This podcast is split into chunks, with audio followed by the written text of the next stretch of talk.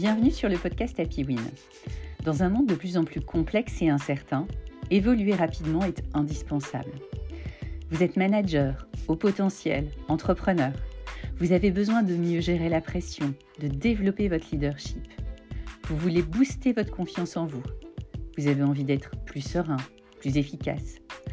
Ce podcast est là pour vous aider à oser. En développant vos soft skills, je vous aide à passer à l'action pour atteindre votre plein potentiel. Je suis Laurence Godefroy, coach professionnel certifié. Passionnée par l'humain et le management de projets agiles, je vous propose un modèle de coaching orienté mental de croissance. Bonjour à tous, j'espère que vous allez bien. Je suis ravie de vous retrouver pour le 142e épisode d'Happy Win. Aujourd'hui, on va poursuivre sur le leadership empathique. Dans l'épisode précédent, on a parlé de communication non verbale. On a vu l'importance des émotions dans nos comportements et dans notre passage à l'action, et on a vu que ces émotions génèrent des signaux dans notre gestuelle, dans nos micro-expressions faciales, des signaux qui sont très souvent inconscients mais visibles. Et donc, en aiguisant notre regard par rapport à ces signaux faibles, on va être capable de les reconnaître chez l'autre. Et ça va nous permettre de mieux le comprendre et de pouvoir créer une communication plus authentique et donc plus performante. Et euh, on va voir par rapport à cette notion de communication plus authentique et plus performante, comment ça intervient dans le leadership, euh, dans un leadership qu'on appelle un leadership empathique. Un leadership empathique qui va nous permettre de mieux comprendre l'autre. Je reçois aujourd'hui Sandra Beckrich, hein, qui, a, qui, a, intervenu dans l'épisode précédent aussi. Donc, on, va euh, aborder la deuxième partie du leadership empathique. Je reprécise, hein, Sandra est ingénieure de formation, coach et conférencière. Et euh, on va décrire la partie leadership empathique. Comme on l'a vu dans l'épisode précédent, être capable de capter les signaux faibles pour savoir ce qui se joue chez l'autre et pour pouvoir rentrer dans une communication plus authentique. Et tout ça, euh, c'est important pour faire face au, sujet actuel, à savoir être engagé. Euh, donc plus d'engagement, plus de motivation et surtout plus de sérénité pour être capable de, aussi d'être à l'écoute des signaux faibles qui peuvent être des signes de, risques psychosociaux. Allez, c'est parti. On trouve pour la deuxième partie de notre sujet euh, sur le leadership empathique avec euh, Sandra Beckrich et on va, euh, on va creuser un petit peu cette notion de leadership empathique avec la première question. Donc, pour ceux qui ne nous ont pas encore écouté, vous pouvez aller écouter l'épisode précédent. Donc, qu'est-ce que le, leader, le leadership empathique? Alors, pour poser un petit peu le, contexte, euh, si, si quelqu'un euh, vous fait ressentir petit, vous savez, parfois on a l'impression, euh, avec un, leader ou un manager, on se sent un petit peu réduit, diminué. Si on se sent un peu petit, on va probablement pas le suivre, hein, on va pas s'engager finalement pour ce leader. Mhm. Et cela, du coup, peut conduire aujourd'hui à un désengagement, par exemple. Euh, il est connu que tout commercial qui manque d'empathie envers ses clients manque de vente. Ça, on le dit assez régulièrement. Eh bien, de la même façon, tout leader qui manque d'empathie envers les équipes et d'ailleurs aussi les partenaires manque l'opportunité eh d'obtenir plus d'engagement et de coopération. Euh, donc, l'empathie joue notamment un rôle clé dans la création de cet engagement parce que l'engagement dont on parle ici, c'est un engagement émotionnel en fait. Hein. C'est ce que l'on vit avec l'autre d'un point de vue émotionnel, c'est ce que l'on vit avec le leader qui va faire que l'on va plus ou moins s'engager. Donc le leadership empathique, c'est donc tout simplement un leadership qui inscrit l'empathie au cœur de sa façon d'être et de se comporter avec les équipes, tout simplement.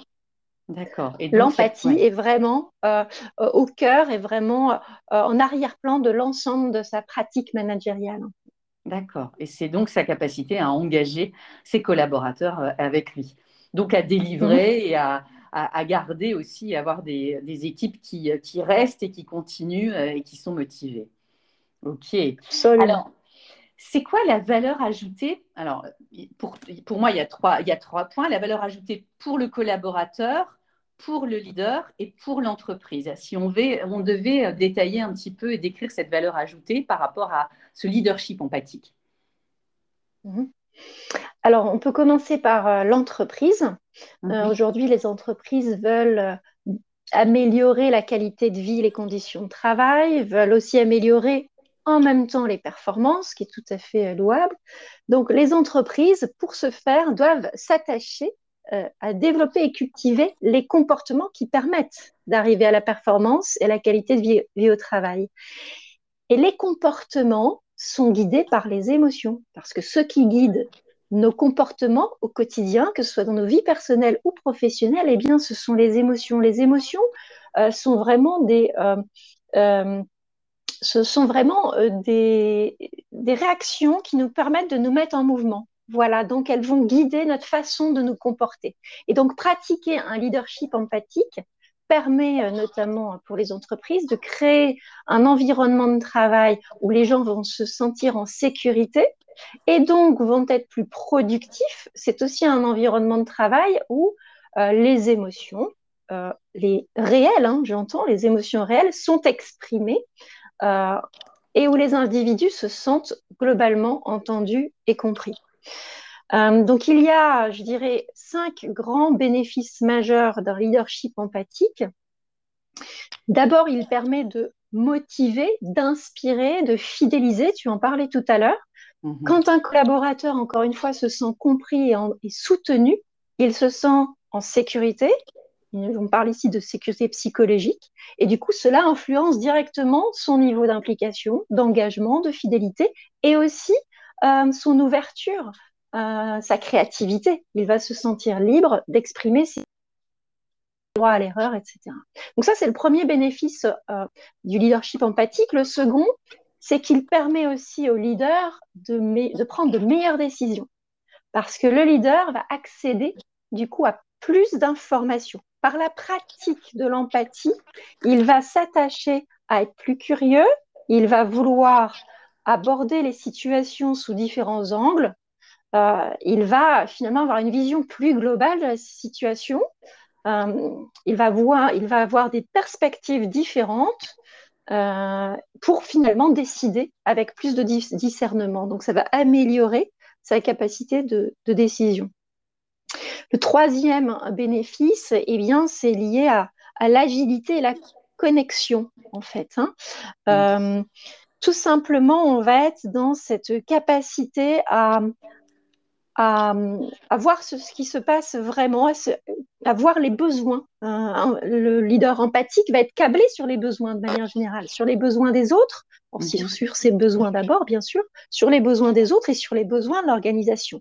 Donc, il va être en capacité finalement euh, à être connecté de manière plus globale euh, à ce qui importe hein, pour les autres et pour l'organisation. Euh, le, quatrième, le quatrième bénéfice, eh bien, on en a parlé un petit peu au début, mais c'est la prévention des RPS, des risques psychosociaux.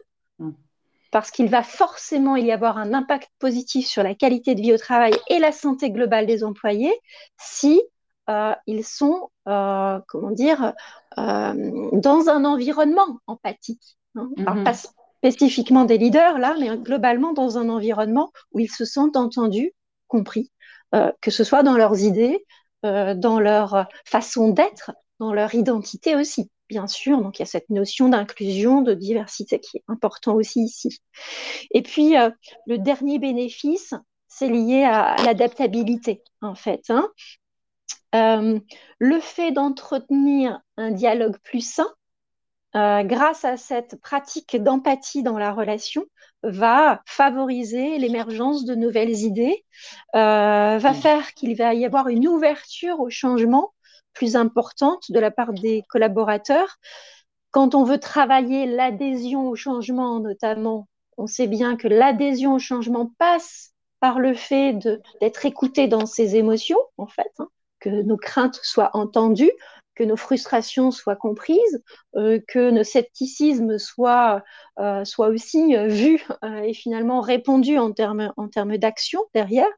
Donc, globalement, le leader empathique euh, va être capable d'être plus, euh, de s'adapter finalement plus facilement euh, au changement et de, et de, et de créer cette, cet environnement où on, va entretenir un dialogue qui soit de qualité. Voilà, il va être aussi en capacité à, résoudre les conflits plus facilement. Donc voilà globalement les cinq bénéfices majeurs que je vois du leadership empathique.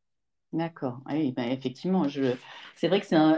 la... donc la notion de motivation hein, euh, des collaborateurs, mm-hmm. ce que tu as évoqué effectivement euh, euh, par rapport à cette capacité à mieux prendre des décisions et avec plus de discernement.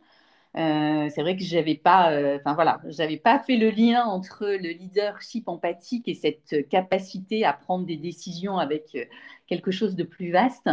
la notion de connexion hein, et puis aussi ce lien avec la, euh, avec l'adaptation au changement qui est tellement importante aussi aujourd'hui, hein, on, en a, on en a tellement besoin. Et puis euh, aussi ce que tu disais, les risques psychosociaux, ça c'est vraiment aussi euh, tout à fait d'actualité. Ok, alors bon, bah, la valeur ajoutée, c'est bon, c'est clair, on Et du coup, comment on, comment on développe un leadership, un leadership pardon, empathique? Mhm. Alors, on va travailler sur un certain nombre d'aptitudes, en fait. Hein. On, va, on va vraiment concrètement pratiquer de nouveaux comportements. Et à ces nouveaux comportements, bien sûr, il faut pouvoir les, travailler. Hein. Euh, je vois six aptitudes principales à travailler, six nouveaux comportements, je dirais, à travailler. Euh, le premier comportement, c'est d'abord et avant tout de réellement pratiquer l'écoute active. Donc, on en parle beaucoup, l'écoute active, mais in fine, on se rend compte que écouter activement, c'est d'abord pratiquer la présence. C'est d'abord être réellement présent, c'est cultiver aussi le silence pour réellement écouter l'autre. Donc, cela suscite, euh, nécessite plutôt d'être en capacité à euh, ne pas interrompre, à ne pas réagir à chaud, à contrôler ses impulsions réellement à se tourner vers l'autre et à l'écouter. Ça, c'est la première aptitude. La deuxième aptitude euh, à travailler, c'est euh, de, générer finalement la confiance et de cultiver euh, l'humilité. en fait, le focus du leader empathique va être d'abord de travailler et de cultiver le lien humain. Voilà, c'est Rosenberg qui disait le lien humain d'abord, les performances ou le mmh. résultat ensuite. Voilà, on le comprend donc.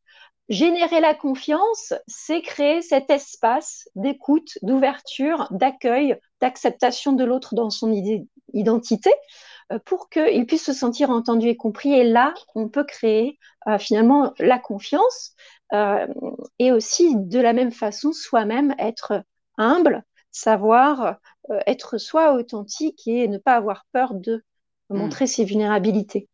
Donc ça, c'est la deuxième aptitude. La troisième, c'est de réellement, euh, enfin, je dirais, laisser entrer la chaleur humaine dans la relation au travail, en fait. Ne pas hmm. avoir peur, finalement. Alors, c'est bien souvent, hein, j'entends, oui, mais je peux pas, euh, j'ai pas envie d'être amie avec mon collègue ou hmm. ma collègue. Ok, la question n'est pas de créer un lien d'amitié. Le point, c'est de simplement comprendre que la chaleur humaine dans la relation va être extrêmement importante pour la qualité de la relation et, finalement pour le, travail en lui-même. Donc, laisser entrer la chaleur humaine dans la relation, c'est encore plus euh, bénéfique pour le leader lui-même aussi. Euh, d'être dans des relations qui soient chaleureuses. Euh, la quatrième aptitude, j'en ai, j'en avais noté six, hein, mm-hmm. c'est de travailler sa, je dis bien travailler sa curiosité, en fait. C'est réellement être curieux. Parfois, ça nécessite de se, de se forcer à écouter plus et à s'intéresser à l'autre. Se dire mmh. qui est cette personne, pas seulement d'un point de vue purement professionnel ou métier ou expertise, qui est cette personne réellement dans sa globalité. Donc être curieux et puis aussi explorer, explorer avec son imagination, euh, pouvoir imaginer l'autre euh, dans une situation, euh, ça, ça permet de développer sa prise de perspective. Parfois même, pour travailler l'empathie, on va aller se plonger dans des environnements où on se sent un peu en inconfort. Mm-hmm. Des environnements où on n'a pas l'habitude d'aller. Parce qu'en fait, ça va nous pousser à s'intéresser à d'autres personnes que nous qui sont différentes. Voilà, donc pratiquer ça va pouvoir aussi développer l'empathie du leader. La cinquième aptitude, eh bien, on en a parlé dans le podcast précédent, c'est capter les signaux faibles. Donc là, réellement se former pour pouvoir euh, aiguiser son regard, savoir capter les signaux faibles, les signaux émotionnels, comprendre le non-verbal, savoir repérer et comprendre les besoins et, motivations de son interlocuteur. Et puis, de la même façon, quand on, repère correctement les émotions de l'autre, et on comprend globalement ses besoins, on va pouvoir communiquer de manière plus efficace. Donc la sixième aptitude, c'est ensuite pratiquer la résonance dans sa communication.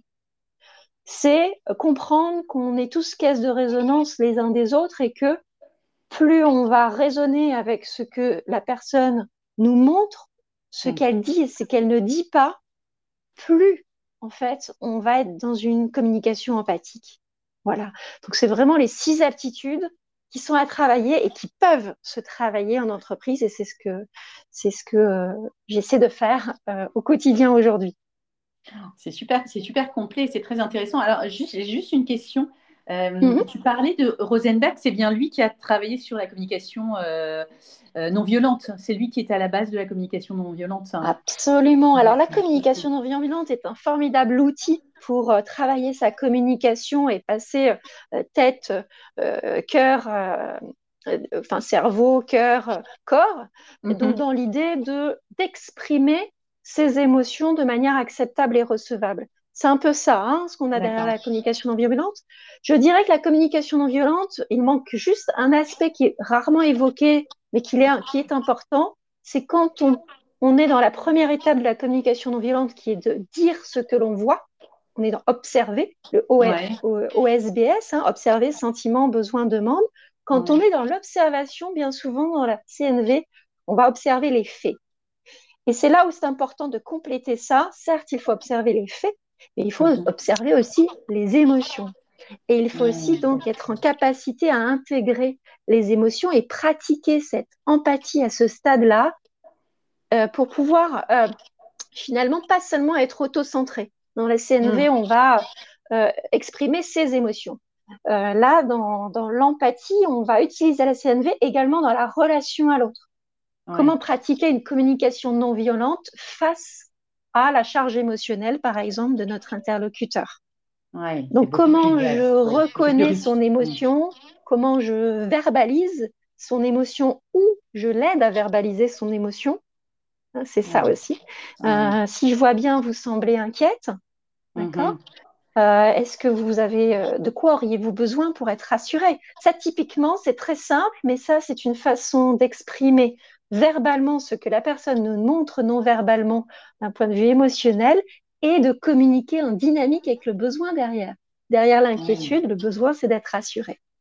Voilà, donc en fait, ça se pratique réellement euh, parce que ce n'est pas toujours évident à l'instant T d'observer de voir correctement l'émotion et d'embrayer sur euh, une communication, hein, sur le verbal qui soit juste. Ouais. Ah, c'est vraiment très très intéressant parce qu'effectivement, moi je connais la, communication euh, non violente de, Rosenberg, mais c'est vrai que là tu, as, mm. tu apportes un éclairage supplémentaire et quelque chose d'encore plus. Euh, bah, qui, qui, aide aussi encore plus à avoir une communication non violente pour le coup. Absolument, mais complètement. complètement. Ok, alors on arrive à la fin de notre, euh, notre épisode. Est-ce que tu aurais euh, un conseil ou une anecdote pour, euh, pour conclure?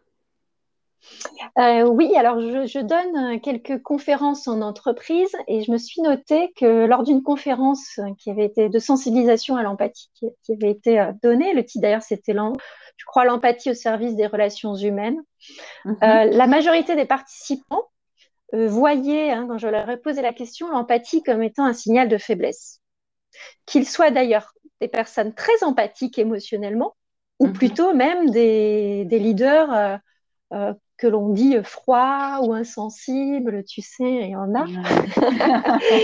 Mais in fine, ces deux typologies finalement de personnes, ces deux populations euh, continuent de voir l'empathie comme étant un signal de faiblesse. Et donc, à l'issue de la conférence, ce qui est intéressant, c'est qu'ils ont pris finalement conscience que l'atout majeur euh, de, euh, voilà, de, de, développer une empathie complète, c'est-à-dire émotionnelle et cognitive, euh, eh bien, c'est important. Et donc, ils ont pris conscience de cet atout pour vraiment devenir plus efficaces, améliorer la qualité de leur relation. Donc, c'est un autre regard sur l'empathie Et c'est un regard plus juste qui correspond plus à ce qu'est l'empathie dans sa globalité. Et donc, voilà, c'est quand même toujours très, comment dire, très euh, très enrichissant de voir euh, cette euh, évolution en termes de, vision et aussi sortir un peu de cette croyance que l'empathie est une faiblesse et comprendre qu'en réalité, ça peut être un atout formidable à, partir du moment où voilà, on régule ses émotions et on est capable d'utiliser finalement les émotions à bon escient, de manière bienveillante toujours, bien sûr. Mm. Ah bah écoute, très intéressant. Ben, je te remercie énormément pour euh, cette intervention sur le podcast Happy Win. J'ai beaucoup, beaucoup appris avec toi. Je trouve ça passionnant. Et euh, j'espère, j'imagine que nos auditeurs aussi. En tout cas, je te remercie beaucoup. J'espère, Laurence, j'espère. Merci énormément à Laurence parce que c'est formidable de pouvoir partager euh, sur, sur, sur ces sujets-là qui me semblent être fondamentaux au travail, en entreprise. Voilà. Il n'y a ah, pas de. Voilà, de raison de ne pas le faire. Merci à toi. Merci beaucoup. Au revoir. Je remercie encore énormément Sandra pour cette interview passionnante. En synthèse et en conclusion, aiguiser notre regard pour reconnaître des émotions chez les autres, c'est tout l'enjeu de ce leadership empathique et du programme que propose Sandra. Vous pouvez vous rendre sur son site pour plus de détails hein, sur, ce, sur ce programme.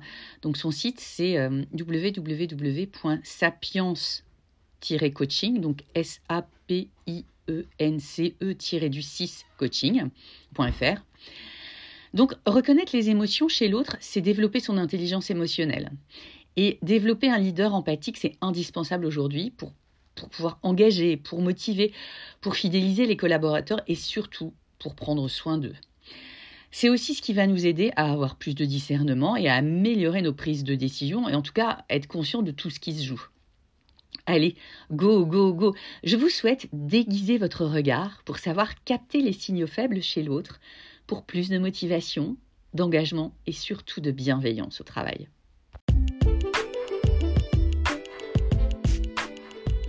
Merci d'avoir écouté ce podcast. Si vous aimez et si vous souhaitez le soutenir, je vous propose de passer à l'action en donnant une note 5 étoiles et en laissant un commentaire sur votre plateforme d'écoute, Apple Podcast ou Spotify. Cela lui donnera de la visibilité et me boostera pour continuer à vous proposer des thèmes qui vous intéressent. Pour aller plus loin, contactez-moi sur www.happywin.fr. Je vous proposerai un coaching personnalisé pour répondre à vos besoins. Avec plus de 33 ans d'expérience en entreprise, j'ai développé un modèle de coaching agile orienté mental de croissance. De façon concrète et pragmatique, je vous accompagne pour vous aider à développer votre plein potentiel en passant à l'action chaque semaine. À bientôt pour un prochain podcast. Très belle journée et n'oubliez pas, la réussite est en vous.